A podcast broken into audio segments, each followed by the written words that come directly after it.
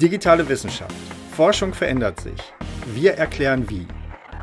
Ein Podcast über Wissenschaft im Digitalzeitalter mit spannenden Interviews, Praxistipps und Forschungsprojekten von Archäologie bis Zellbiologie. Für die Forscher von heute und die KIs von morgen. Mit Jens Martin Löbel und Caroline Hahn. Psst. Ich bin gerade im Zug. Was? Äh, wo bist du? Auf dem Weg nach Belval Universität. Das ist äh, ein kleines Örtchen neben der Stadt Luxemburg in Luxemburg.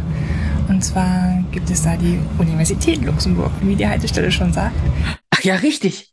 Das Special. Hallo und herzlich willkommen zu Digitale Wissenschaft. Diesmal ist alles etwas anders, denn heute haben wir gleich zwei ganz besondere Folgen für euch, nämlich unser erstes Special mit Live-Bericht. Caro ist auch schon direkt in den Zug gesprungen, deswegen sitze ich heute hier allein im Studio und unterwegs für euch. Aber erzähl mal selbst. Wir sind eingeladen worden von Ambayon und Thorsten Röder, um ja, eine Podiumsdiskussion aufzuzeichnen im Rahmen der Digital Humanities Konferenz. Und zwar geht es um Greening the Age. Wie kann also der ökologische Fußabdruck verringert werden, wenn man mit computergestützten Methoden forscht oder arbeitet im weitesten Sinne? Ja, ich bin gespannt, was bei rauskommt. Ich freue mich schon auf die Diskussion. Ich lasse mich überraschen und wir hören uns später. Bis gleich. Genau. Was ihr gleich hören werdet im Rahmen unseres ersten Podcast-Specials ist der Live-Mitschnitt der Diskussion des Panels Greening the Age. Direkt von der jährlich stattfindenden Digital Humanities Konferenz DHD, diesmal aus Luxemburg und mit dem Motto Open Humanities, Open Culture. Ja, und dort traf sich auch die Arbeitsgruppe Greening the Age zum Austausch und einer Podiumsdiskussion. Ihr hört den ersten von zwei Teilen, die wir parallel veröffentlichen. Als besonderer Gast in diesem ersten Teil ist Rabea Kleimann bei der Diskussion dabei. Sie ist Vorstandsmitglied des Verbands Digital Humanities im deutschsprachigen Raum, DHD, und erzählt, was der DHD-Verband in dem Bereich Nachhaltigkeit tut und tun kann.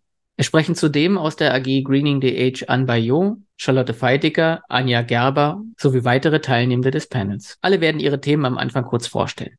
Also schalten wir doch zurück zu Caro und steigen dann direkt mitten in die Podiumsdiskussion der AG Greening the Age ein. Mal sehen, was uns erwartet.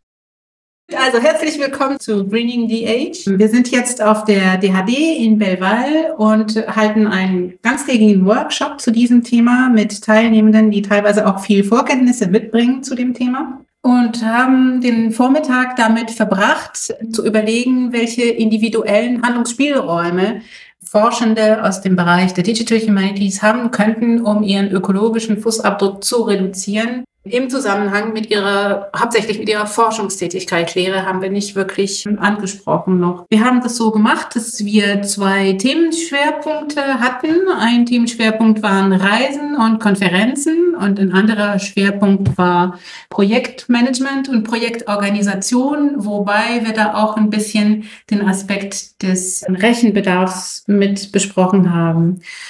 Die Diskussionen waren sehr offen, also jeder, jede hat seine oder ihre Ideen mitgebracht und haben wir versucht, das ein bisschen auf den Punkt zu bringen, was die wichtigen Fragestellungen in dem jeweiligen Bereich sind. Und es sind dann ein paar Punkte herausgearbeitet worden. Zwei Personen haben diese Themenblöcke moderiert. Das sind Charlotte Feitiger für den Teil zu Konferenzen und Reisen und Anja Gerber für den Teil zu Projektmanagement und Organisation. Und ich habe vollkommen vergessen, vergessen zu sagen, dass mein Name ist Anne Bayot und ich bin mit Organisatorin dieses Workshops mit Charlotte und Anja zusammen. Ich schlage mal vor, Charlotte, du sagst erstmal kurz etwas zu den Ergebnissen der Diskussion aus diesem Themenbereich Konferenzen und Reisen.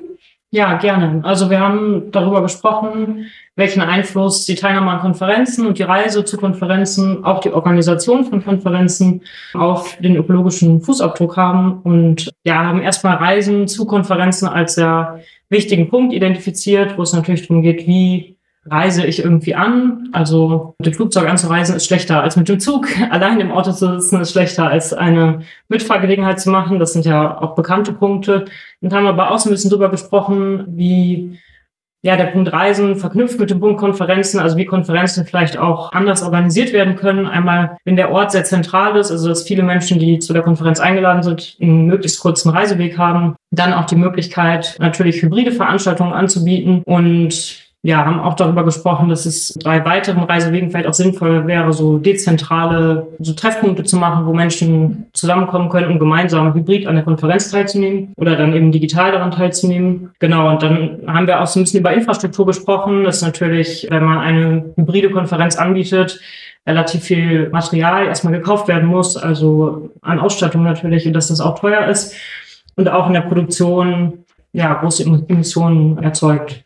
Und da kam schon so eine Frage für uns auf, dass es eigentlich wichtig wäre, mal, mal herauszufinden oder auch abzuwägen, einfach, ob die Anreise zu der Konferenz in Präsenz mehr CO2 verbraucht, als online teilzunehmen oder eben da so ein bisschen, ja, auch ein Gefühl dafür zu schärfen, dass es ja so unterschiedliche Perspektiven darauf gibt. Zum Beispiel auch, wenn ich online teilnehme, ob ich immer eine Bildübertragung dabei habe oder nicht. Also zum Beispiel bei Zoom, ob ich die Kamera einschalte oder ausschalte. Dann war auch ein wichtiger Punkt für uns die Frage, wer, ja, soll kann, darf, muss, dass man so ein bisschen äh, diskutiert, was da das richtige Wort ist, in Präsenz eigentlich an Veranstaltungen teilnehmen. Ja, das also natürlich der Austausch in Präsenz oft ein bisschen besser funktioniert oder man auch ähm, mehr Leute kennenlernen kann, aber ja, da auch Fragen reinspielen, wie auch Care-Arbeit, dass es manchmal für Menschen auch sogar einfacher als Hybrid teilzunehmen. Also, dass man das vielleicht nochmal so ein bisschen diskutieren müsste. Und im Allgemeinen, dass wir eigentlich festgestellt haben, dass wir eine Diskussion anstoßen möchten darüber, wie wir überhaupt Konferenzen und Reisen oder eigentlich alles reduzieren können. Ja, und das hat auch konkrete Anwendungsbereiche. Also zum Beispiel ging es darum, was man an Konferenzen so für Giveaways bekommt, dass man das reduzieren kann. Und auch wenn man selber Konferenzen organisiert, gucken kann, dass vielleicht regionale Speisen und Getränke angeboten werden oder dass es auch ein größeres vegetarisches Angebot gibt. Genau, und insgesamt war unser Eindruck, dass es immer sehr viele individuelle Handlungsspielräume gibt und dass es aber größere strukturelle Lösungen braucht, sei das jetzt von der digitalen Erstellung eines Dienstreiseantrags oder auch was bietet die Institution überhaupt an Catering an und ja, wie sind über Konferenzen organisiert, also dass oft so die individuellen Handlungsspielräume eigentlich in einem größeren Rahmen gefasst werden müssen. Genau, also bereits, bereits dann wurde klar, dass im Prinzip das gar nicht möglich ist, diese individuellen Handlungsspielräume von den institutionellen zu trennen. Und darum geht es eben heute Nachmittag, um die institutionellen Spielräume. Bevor wir dazu übergehen, Anja, willst du zusammenfassen, was zu Projektmanagement und Organisation alles Schönes gesagt wurde? Ja, sehr gerne. Also wir haben bei dem Punkt Projektmanagement und Organisation festgestellt, dass doch relativ viel institutionell ist. Zum Beispiel geht es ja um die Ressourcen, also welchen Strom nutzen wir, also welchen Strom hat der Arbeit, also welchen Stromanbieter hat der Arbeitgeber, wo kaufen wir die Geräte, wie lange halten die Geräte, wo und wie ist die Serverinfrastruktur beschafft worden. Dann geht es ja auch um den Rhythmus der Gerätebeschaffung. Dann hatten wir auch so das Problem, äh, wird Telearbeit mehr befördert oder was ist mit Büros, die nicht genutzt werden? Kann man das Büro teilen? Was ist mit den Geräten, die in diesen Büros stehen? Also, so, also generell Infrastrukturfragen. Dann haben wir auch so die Art, die Frage der Kosten diskutiert. Also was kostet eigentlich unsere Arbeit? Was kosten also diese Ressourcen? Was kosten die Arbeitsergebnisse? Wir haben uns sehr viel mit nachhaltigen und nachnutzbaren Zielen beschäftigt. Also es geht darum, dass man einen Datenmanagementplan braucht und das Forschungsdatenmanagement auch in den Vordergrund stellt. Dann, was gibt es schon an Tools, die wir nutzen können? Was kostet mehr vernetzen oder selber recherchieren? Dann haben wir auch so den Punkt der Planung als wichtiges Thema gehabt. Also wie kann man planen? Wie oft muss man sich treffen, virtuell oder hybrid oder in Präsenz? Oder welche Software nutzen wir? Dann kommen wir auch zu dem Punkt des Ablagesystems, also welche Art der Datenhaltung haben wir, wo machen wir das Backup, wie machen wir das Backup, hatten dann auch so die Frage der Rechenprozesse. Was kostet also der Rechenprozess? Wie oft lasse ich meine Daten durchlaufen? Nehme ich Testdaten, den ganzen Datenbestand? Also was ist sinnvoll? Und hat dann auch die Frage der quantitativen und qualitativen Methoden. Und dann eben auch den Punkt, wie kompensieren wir diese Arbeit, wenn wir zum Beispiel einen sehr rechenintensiven Algorithmus haben? Und wie sprechen wir miteinander über diese Arbeitsergebnisse unter dem Aspekt Lessons Learned? Und dann auch so die Art der Daten. Also wie groß sind meine Daten? Biete ich hoch aufgelöste Scans im Internet in voller Ansicht an oder nur zum Download und wie oft halte ich die vor? Also wie viel Arbeitsstellen habe ich nur einen Datenbestand oder habe ich den irgendwie in fünf verschiedenen Versionen? Und habe generell das Thema Forschungsdatenmanagement und Projektmanagement mehr im DH-Kontext beleuchtet. Genau, also viele dieser Punkte betreffen Forschungsaktivitäten im Allgemeinen, nicht speziell DH. Andererseits die digitale Ausrichtung der Digital Humanities fokussiert ein bisschen auch die Fragestellung auf diese digitalen Prozesse. Und wie Anja schon erzählt, hat, äh, hat sehr viel damit mit dem, mit dem Arbeitsumfeld zu tun. Also wie, wie der Arbeitgeber dann praktisch eine oder einen ausstattet, wie viel Entscheidungsspielraum habe ich, wenn ich ein neues Gerät anschaffen muss und so weiter. Aber unsere Überlegung war auch, dass Impulse auch vielleicht von dem Verband selbst kommen könnten. Und deswegen freuen wir uns sehr, dass Rabea heute da ist, auch um, um ein bisschen ins Gespräch zu kommen darüber, was wir dem Vorstand an Informationen oder an Output geben könnten, damit dieses Thema innerhalb der Community vorangebracht wird. Ja, erstmal vielen, vielen herzlichen Dank für die Einladung und überhaupt für die Organisation des Workshops. Also ich glaube, wir als Vorstand haben uns sehr darüber gefreut, sowohl über dieses Workshop-Proposal zu lesen und jetzt auch dabei zu sein. Ich glaube, es ist so ein bisschen die geteilte, also wir wollen das nochmal so mit Nachdruck eben auch verdeutlichen, also irgendwie die, die Relevanz und eigentlich auch die Dringlichkeit von, von diesem Thema. Deswegen ist das so wunderbar, dass es heute den Workshop gibt und wir jetzt auch hoffentlich ins Gespräch kommen, denn vielleicht weniger so ein äh, fertiges Statement präsentieren mit Sachen, sondern eigentlich eher, dass wir nochmal, was jetzt gerade auch schon erwähnt wurde, irgendwie diese Verschränkung zwischen individuellen Handlungsspielräumen und dem Verband, also dass wir darüber vielleicht jetzt auch versprechen können. Ich glaube, ein großer äh, Punkt ist das Verständnis des Vorstandes eben von diesem community-basierten Austausch. Ich glaube, daran sind wir, sind wir interessiert, dass wir jetzt nicht, was weiß ich sagen wollen, so und so läuft's, weil wir es auch nicht, also man es, glaube ich, nur, oder wir glauben, dass man es nur gemeinsam erarbeiten kann. Was sind gute Strategien, was sind Best Practices und, und, und so weiter. Aber ich glaube, so, ich kann so zwei Punkte vielleicht erstmal vorab ausführen. Eben wurde jetzt auch schon erwähnt, diese Schwierigkeit zwischen individuellen ForscherInnen und den Verband. Wichtig, glaube ich, für das Verständnis oder für das Verhältnis von Vorstand und Age-Community ist generell diese Vorstellung, dass der Verband jegliche, also Wissenschaftler in Forschung und auch in Lehre, das ist glaube ich nochmal wichtig zu, zu unterstreichen, eben unterstützt, die sich mit Themen von Nachhaltigkeit, ökologischer Transformation und auch Climate Justice, ich glaube, das ist auch nochmal ein wichtiger Schlagwort, beschäftigt. Und dabei geht es eben vor allem darum, eben Initiativen zu, zu fördern, die, und ich glaube, das wurde bestimmt heute auch schon diskutiert, die eben sowohl Maßnahmen für ja, Anpassung als auch Abschwächung des Klimawandels beschäftigen. Also dass man beides zugleich irgendwie adressieren kann. Und Arten der Förderung im, also des BHD-Verbandes für diese, also entweder einzelnen WissenschaftlerInnen oder für die AG oder neue Initiativen werden eben einerseits diskursiv, wie wir das jetzt irgendwie auch heute schon mal machen können. Ein anderer Punkt ist finanziell. Die AG-Gründung führt ja auch dazu, dass es finanzielle Ressourcen gibt und Mittel, die man abfragen kann. Ich glaube, der letzte Punkt wäre noch sowas wie dieser Vernetzungscharakter, dadurch, dass es die AG dass man darüber auch gerade mit anderen AGs, wie zum Beispiel Datenzentren, also nochmal in einen ganz mhm. neuen, neuen Austausch geht. Und generell, glaube ich, dieses verpflichtet sich der Verband, aber dieses Interesse an der Entwicklung und Umsetzung eigentlich von so denn es ist multiskalare Klimastrategien. Also das heißt, wie dieser Versuch, gemeinsam zu erarbeiten, was das heißt, individuell und institutionelle Ermessensspielräume zusammenzubringen und dadurch so eine, eine Handlungsmacht auszuweiten, das dann auch wirklich fruchtbar zu machen. Denn der zweite Punkt wäre also die, äh, der Verband eben als nachhaltige Forschungsinfrastruktur, also die dann zur Förder also Förderung von Zusammenhalt. Ich glaube, was ein wichtiger Punkt ist, ist so eine auch durch das Wissenschaftssystem, in dem wir arbeiten, also auch eine Fluktuation von, von Personal, also von Personal, von Leuten, äh, gerade auch in den Early Career Researchers äh, Stadien,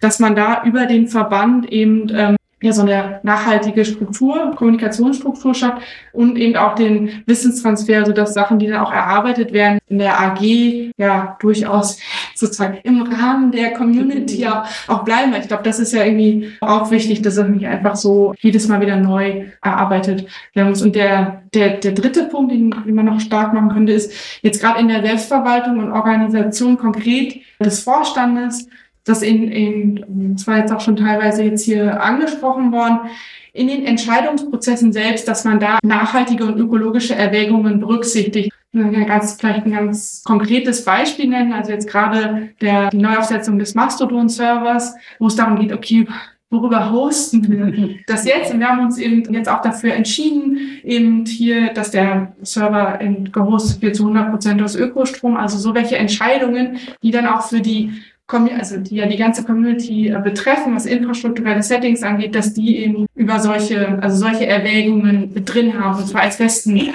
Bestandteil.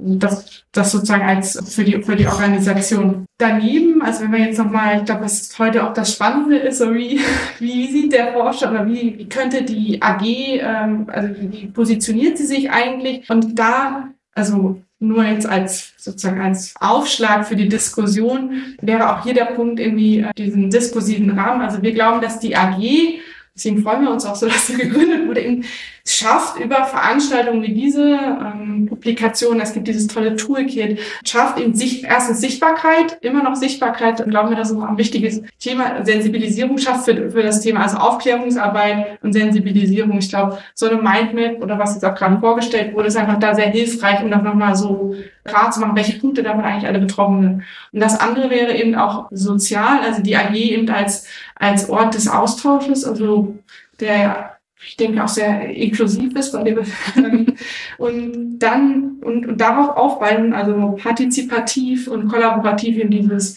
so ein geteiltes Selbstverständnis über was was bedeutet jetzt eigentlich der und Klimakrise, wie verhalten wir uns dazu.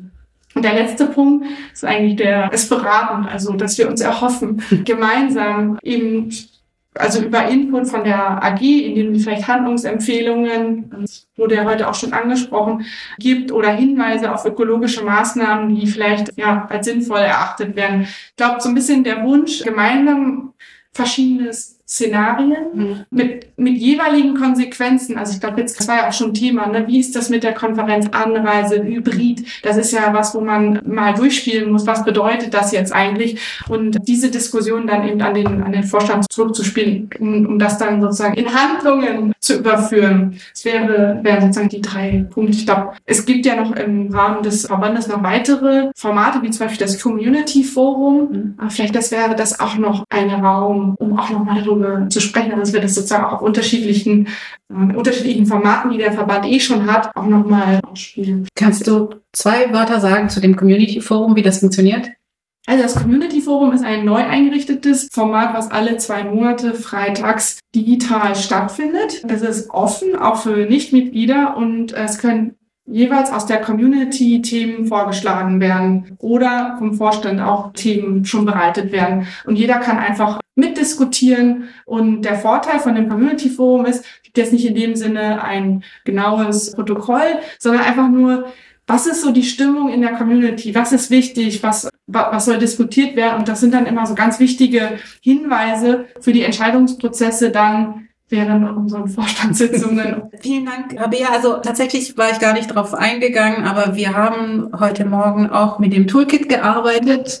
Äh, das war der zweite Teil des Vormittags und auch mit der Idee, wie gut kommt es an bei Leuten, die neu einsteigen. Und das ist super, weil wir Hinweise bekommen haben, wo wir auch feintunen können und weiter dran arbeiten können. Und das ist tatsächlich so, dass das Toolkit bei, beim Tutti bestimmte Kapitel wirklich schon rund sind und andere noch ein bisschen Bearbeitung brauchen und daran, dafür haben wir weitere Hinweise bekommen. Und es ist auch noch sehr stark an die, für in bestimmten Kapiteln an diese UK-Community orientiert, weil der Großteil der Kollegen aus Großbritannien kommt, die daran gearbeitet haben. Und tatsächlich arbeiten wir jetzt an einer Art Guidelines, die wir gerne dem Vorstand eigentlich vorstellen möchten. Und das Ziel ist, dass wir im AG-Slot am Donnerstag weiter dran arbeiten. Wir haben schon so ein Skelett für diese Guidelines. Insofern geht das, glaube ich, auch in die Richtung, die vom Vorstand erwünscht ist, dass wir da versuchen, einen Text vorzulegen, der ein bisschen den Rahmen setzt. Also was wären praktisch die Schaltstellen oder wo könnte man da vielleicht was andecken, ohne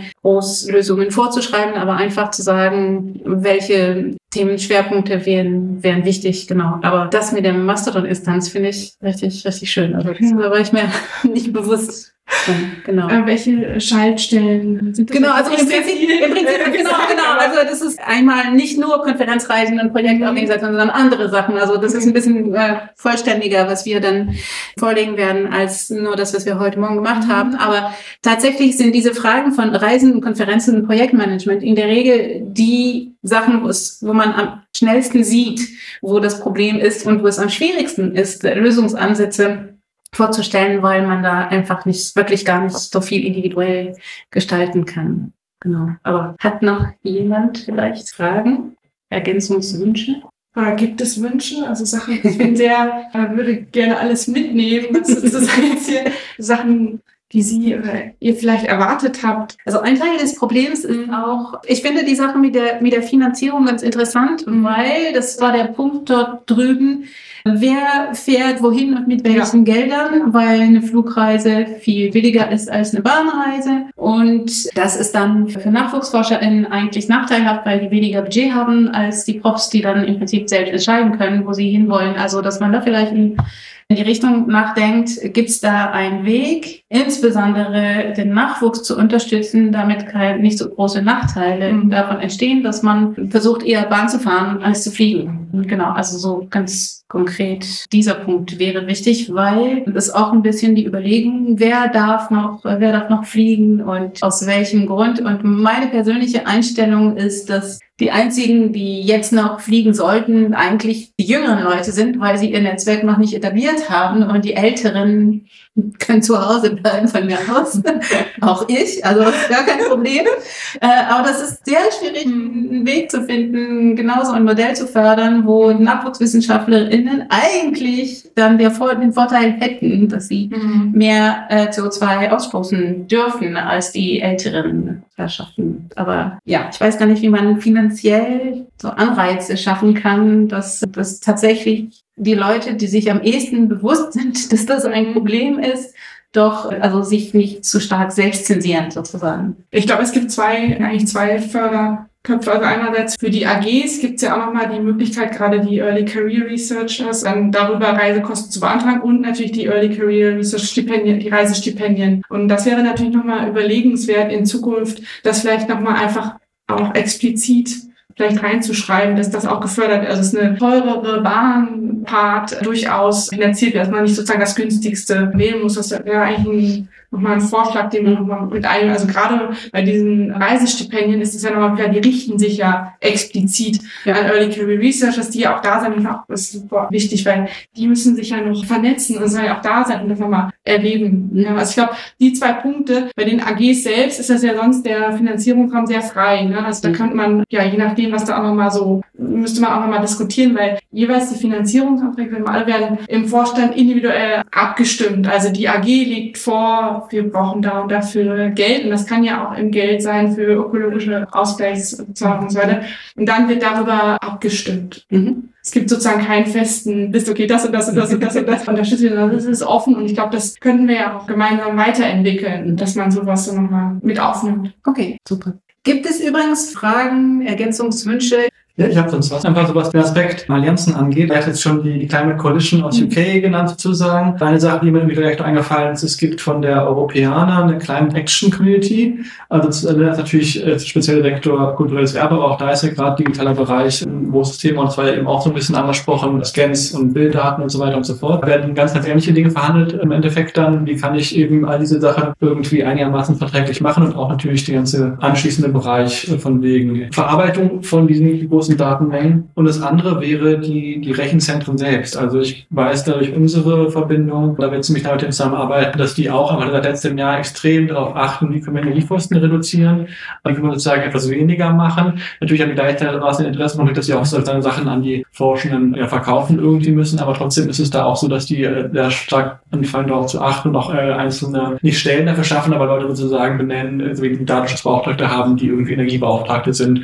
und auf den Energiebedarf von Energie und der Einsatz notwendiger energieneurenglischer Maßnahmen achten. sollen. Ja, ich kann auch noch einen Punkt anbringen. Also wir haben äh, uns vorhin in einer kleinen Gruppe aus dem Digital Humanities Climate Coalition Toolkit mit dem Kapitel zum Maximal Computing beschäftigt und äh, fanden die Vorschläge oder die Leitlinien sehr gut, aber haben uns gefragt, wie wir das äh, anwenden können. Und wir dachten, dass es vielleicht ganz gut sein könnte, da vielleicht mal eine Veranstaltung konkret zu organisieren, wie man nachhaltiges Maximal Computing gestalten kann, wo auch diese IT-Probleme wirklich erläutert werden und wo vielleicht nicht nur mit äh, diesen äh, Metriken gehandelt wird, sondern wirklich auch mal konkret ein Werk gezeigt wird, wo das umgesetzt wird. Und daran anschließend dachten wir, dass es auch sehr nützlich wäre, eine Expertin für nachhaltiges Maximum Computing zu haben, die auch wirklich konkret bei einem Projekt helfen kann, um vielleicht das auch so ein bisschen outzusourcen, damit nicht alle WissenschaftlerInnen parallel für sich das Problem lösen, sondern da direkt Hilfe bekommen und damit auch die Nachhaltigkeit von so einem Projekt wirklich umfassend bewertet wird und nicht äh, in Anführungszeichen nur in irgendwie Energieverbrauch, weil ja nicht immer nur der Energieverbrauch des Servers, der gerade verwendet wird, ausschlaggebend ist, sondern auch der Aufwand, der nötig war, um Daten zu beschaffen oder Modelle zu trainieren. Ja, gute Idee. Also ein Punkt, der wirklich mehrmals vorgekommen ist heute Morgen, es ist dieses, es braucht ewig lange, um herauszukriegen, ob es bereits schon etwas gibt, was ich weiter wiederverwenden könnte. Eigentlich brauche ich dafür viel mehr Energie, als um selbst etwas Neues zu entwickeln. Und dieses, wo kriege ich den Überblick über das, was es gibt, ist vielleicht auch etwas, was ich dir auf den Weg geben kann für den Vorstand, weil Nachnutzbarkeit ist einfach, ist einfach der Kern der ganzen Sache und damit es nachnutzbar ist, muss es erstmal erst auffindbar sein. Also mhm. dieses, wo kann ich wissen, ob jemand schon entweder einen Datensatz oder ein Tool oder was auch immer irgendwo in der Schublade hat, was ich eigentlich einfach, worauf ich aufbauen könnte. Das wäre, glaube ich, ein Ja, okay. auf jeden Fall. Ist das nicht auch Aufgabe der Datenkompetenzzentren oder meistens an den Bibliotheken angelehnten entsprechenden Beratungsstellen? Also ist jetzt meine Frage von außen. Ich ja, nicht in der Uni. Nur sozusagen, was ich damit bekomme, über die Kandidaten sind mir auch, dass es halt oft Thema ist, diese, diese Beratung eben auch zu leisten und äh, um entsprechend zu sagen. Aber klar, da gibt es natürlich, also um entsprechende Kataloge zu kennen, wir sind da. Mhm.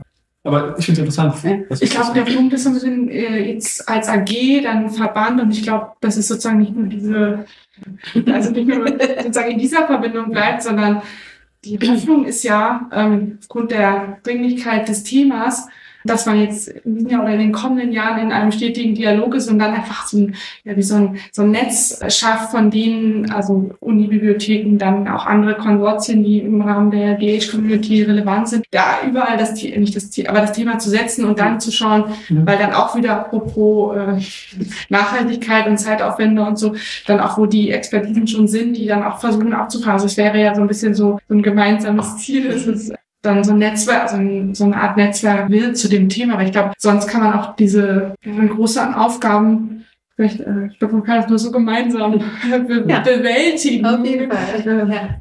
Vielen Dank, Rabia. Es ist zwei nach zwei. Du wirst eben in der Vorstandssitzung erwartet. Du, du, du, könntest, du könntest bleiben, aber ich, ja, stimmt. Äh, aber ich glaube, wirst ja, erwartet. Ja. Vielen, vielen Dank. So, ich habe jetzt gar nicht auf die Uhr geguckt. Okay.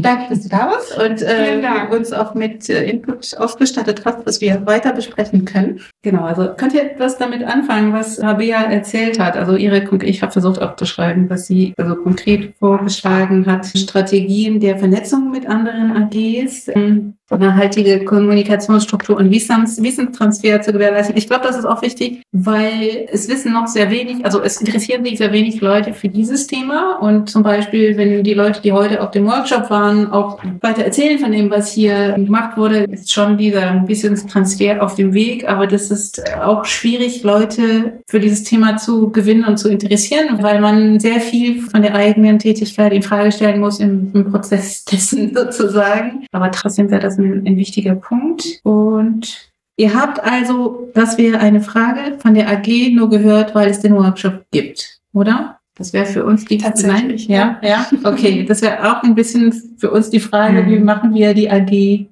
sichtbarer. Sichtbarer, Ja. genau. Ich glaube, dass die Vernetzung mit, mit den anderen AGs wirklich eine gute Idee ist. Also auch wenn manche Themen lässt sich wirklich gut anknüpfen, denke ich auch Empowerment vielleicht. Genau. Ich habe das so ein bisschen beim Hören, der hätte diese Podcasts auf Radio Hum irgendwie vorher gehört und dachte, ah, es gibt viele Anknüpfungsmöglichkeiten eigentlich. Und dann wird es vielleicht nur in, im Verband mehr publik, aber das wäre, glaube ich, auch schon ein guter Schritt. Und dann darüber hinaus. Genau, da könnte man die AG Rechenzentren Ja. auch mal kontaktieren oder so, Mhm. weil das ist ja dann auch Thema, was uns betrifft. Ja. Und vielleicht könnte man auch an den an einzelnen Unis oder Forschungsinstituten so Lokalgruppen machen oder so und die dann vielleicht auch Veranstaltungen irgendwie anbieten und Ihr macht schon Veranstaltungen mit eurer Nachhaltigkeitsgruppe, oder? Irgendjemand hat gesagt, ich habe eine Nachhaltigkeitsgruppe an meiner Uni. ich glaube, die Person ist weggegangen. Genau, aber tatsächlich Anschluss finden an solche Gruppen wäre gut. Ja, ich glaube, was auch wichtig wäre, ist, wenn man das bei seinem Arbeitgeber irgendwie auch mal thematisiert. Also, dass man da irgendwie auch mehr in den Dialog kommt, dass es nicht heißt, das war schon immer so oder wir haben langwierige Ausschreibungsprozesse, da können wir jetzt leider nicht drauf Rücksicht nehmen. Mhm. Tja, dass man da wirklich auch so bei den Arbeitgebern so kleine Gruppen bildet. Ja, also was ich da irgendwie eben, also was Mistfett da dazu passt, was ich eben schwierig fand bei der Positionierung, dass man irgendwie Reisen per Zug besser fördern könnte oder sagen könnte, ja, wir haben auch Mittel dafür, aber ich so gedacht habe, ich glaube, es bräuchte eigentlich den Weg auch in die andere Richtung zu sagen, Flugreisen werden explizit nicht gefördert oder nur in irgendwelchen besonderen Ausnahmefällen oder so. Also ich habe eben den Eindruck, dass bei uns an der Uni eigentlich auch schon immer gesagt wird, ja, wir fördern eigentlich Zugreisen und so, aber im Endeffekt interessiert es dann irgendwie keinen und die Reiseanträge, die mit dem Flugzeug kurze Strecken fliegen, werden auch trotzdem bewilligt. Da frage ich mich, wie stark man vielleicht doch auch irgendwie so ein bisschen limitierend arbeiten müsste. Also es schränkt natürlich die Leute ein, aber Ja gut, also zum Beispiel jetzt im Zusammenhang mit dem Verband, das Mhm. ist alles immer im deutschsprachigen Raum. Ja, stimmt, äh, ja. Von einem Ende zum anderen ist es zwar lang, ja, wie wir festgestellt haben, wo wir jetzt sind, aber im Grunde es ist auch machbar. Und es ist halt so, wenn wir tatsächlich wirklich reduzieren wollen, dann gibt es bestimmte Dinge, die einfach viel mehr Zeit in Anspruch nehmen Mhm. werden, als sie es jetzt tun. Und wir sind so gewohnt, dass Reisen schnell geht, um dann einen geringeren Fußabdruck zu haben, dann, dann muss Reise einfach eventuell langsamer gehen. Und das ist halt so. Und dann reist man weniger. Und das ist halt so. Aber ich finde für die Konferenzen zum Beispiel, die DHD-Konferenzen, die sowieso eine Woche dauern, Mhm. dann ist nimmt man sowieso die ganze Woche, dann glaube ich, ist es einfacher, sich darauf einzustellen, dass die Hinreise und die Rückreise lange dauern. Ich glaube, für Veranstaltungen, die einen Tag oder anderthalb Tagen dauern, wo man dann im Endeffekt, wo die Reise doppelt so lange dauert wie die Zeit, die man vor Ort verbringt, dann ist es vielleicht ein bisschen schwieriger. Also oder das Abwägen könnte dann dazu führen, dass man da weniger hingeht. Und tatsächlich ist es auch eine der Überlegungen, dass man diese Veranstaltungsformate vielleicht auch ein bisschen überdenkt. Die ganz, die ganz kurzen und, und dass man sich denkt, okay, wenn die Leute schon die ganzen Strecken zurücklegen, dass die eine Mindestzeit vor Ort bleiben und vielleicht weitere Kollaborationen in die Wege leiten oder nicht nur für die eine Konferenz kommen, sondern auch noch für das und das und das. Also diese Idee, dass diese Reisen nur für einen Zweck ja vielleicht tatsächlich verboten gehören und dass man zeigen muss, okay, ich fahre dahin, aber ich bleibe länger und ich mache das und das und das und das und nicht nur, ich gehe dahin, halt meinen Vortrag und fahre zurück, so ungefähr. Aber das wäre eine große Umstellung in der Praxis der wissenschaftlichen Community, weil wir es ganz anders gewohnt sind inzwischen. Auch wenn seit Covid dieses, ich gehe hin, halt meinen Vortrag und fahre zurück, inzwischen gibt es auch die Variante, ich halte meinen Vortrag online. Und dann ist es auch vielleicht ein geringerer Fußabdruck, doch, genau. Aber meinst du, das geht über Verbote perspektivisch? Also wenn man sich zum Beispiel vorstellt, dass man also einen Punkt erreicht, wo es heißt, zum Beispiel, das Institut darf maximal pro Jahr so und so viel Tonnen CO2 ausstoßen. Mhm. Ähm, dann wird es auf Institutsebene geregelt, würde ich sagen. Und irgendwann muss dann entschieden werden, was zugelassen wird und was nicht, um diesen bestimmten CO2-Ausstoß. Das ist genauso wie ein Budget. Das ist nur ein CO2-Budget. Aber zum Beispiel im Moment läuft es überhaupt nicht über Verbote, weil immer noch die Hoffnung besteht, dass, dass die Mentalitäten sich ändern können, ohne dass man, dass man das macht. Aber bundesweit ist es ein Problem. Deutschland ist weit über den CO2-Ausstoß äh, für die letzten, glaube ich, also sind jetzt schon vier Jahre hintereinander, wo Deutschland das überschreitet, was eigentlich zugelassen war, laut Klimaschutzgesetz. Also Ich fand die Idee von heute Morgen ganz spannend. Und du hattest auch gesagt, dass es teilweise dezentral gemacht wird. Ne? Das könnte man ja in der DHD auch machen. Also es ist ja so eine große Community, dass man das tatsächlich irgendwie durch vier teilen könnte und dann halt vier Tagungsorte anbieten könnte, mhm. weil man ja eh einen hybriden Raum dabei hat. Ja, und der Vorteil ist, dass es dieselbe Zeitzone überall. Das ist bei den anderen Konferenzen, die global dezentral sind, extrem schwierig, weil, weil die Leute zu unterschiedlichen Zeiten wach sind. Also es gibt einige Konferenzen, die das Konzept haben, 24 Stunden, also rund um die Uhr Konferenz sozusagen mit den Slots, die dann einander ablösen für, keine Ahnung, zwei, drei Tage nonstop. Ich habe gerade den Namen dafür vergessen, aber tatsächlich ist es beim, beim CCC, beim Casino Club inzwischen so, dass die seit Covid quasi kaum noch diese Jahreskonferenz machen, die große für vier Tage zwischen Weihnachten und Silvester, sondern immer wieder mehrere Remote-Events. Also wo einfach sagt, diese Woche ist es dann und dann gibt es einfach verschiedene Orte, wo sich dann Leute lokal zusammenfinden und die alle aber dann gleichzeitig streamen zu den anderen Orten. Wie ist die Beteiligung da? Weißt du das? Ich kann es nicht genau sagen, habe mich da jetzt auch meistens nicht, nicht so sehr reingegangen, aber es. Man merkt sozusagen trotzdem in der Community, dass es immer so, so schwappt und, und Leute da werden sagen, ja, es ist wieder und wir machen wieder das und das. Und also es gibt auch, also ich merke auch, dass sich trotzdem auch regional immer wieder Leute zusammenfinden, die sagen, okay, wo, wo, wo treffen wir uns denn und wo machen wir es dann und dann irgendwie was passiert. Also, also kann natürlich sein, dass man dann eher das Problem hat, dass man dann immer wieder mit den gleichen zusammen ist, je nachdem, wie groß das ist, die man eh schon kennt, weil man sich wieder einfach alle auch mit den Mittagessen trifft oder so. Ja, und dann eben nicht die Leute trifft. Und natürlich ist bei der DRD auch nochmal der Schachstart so eine, so eine Sache, ne, dass er immer weitergegeben wird. Ja, das müsste man dann auch umdenken, irgendwie, ja. wie, das, wie Organisation äh, funktionieren kann. So, an der Stelle machen wir eine kurze Pause, klinken uns aus aus der Diskussion. Es geht aber gleich in Teil 2 nahtlos weiter für euch. Ja, schön, dass ihr dabei wart. Das war schon für den ersten Teil. Wir bleiben aber natürlich noch weiter sitzen, diskutieren weiter und zwar über verschiedene Probleme, die sich so im Arbeitsalltag ergeben, wo man wirklich Ressourcen sparen kann, wie man sich vernetzen kann. Also wenn euch das alles interessiert, dann bleibt doch einfach dran. Genau, und ich bin auch schon ganz gespannt, was du uns da mitgebracht hast und wie die Diskussion sich weiter entsponnen hat, womit man sich in seiner täglichen Arbeit eigentlich beschäftigen muss, wenn man an Nachhaltigkeit denken möchte oder Nachhaltigkeitsaspekte tatsächlich in seiner Arbeit berücksichtigen möchte. Ja, und die Notizen gibt es natürlich wie immer auf www.digitale-wissenschaft.de. Da haben wir euch das Brainstorming auch nochmal zusammengefasst und alles Wesentliche, was gesagt wurde. Genau, überhaupt alle weiteren Informationen sowie das Transkript findet ihr wie immer auf unserer Webseite. So, jetzt aber schnell Folge 2 laden. Am besten mit Ökostrom. Wir wünschen euch viel Spaß. Bis gleich. Viel Spaß. Das war Digitale Wissenschaft. Weitere Informationen und Links sowie Diskussionsmöglichkeiten zum Podcast findet ihr auf unserer Webseite digitale-wissenschaft.de. Dort gibt es auch unseren Wissensblog, in dem wir über Tools, Software und hilfreiche Methoden der digitalen Forschung informieren.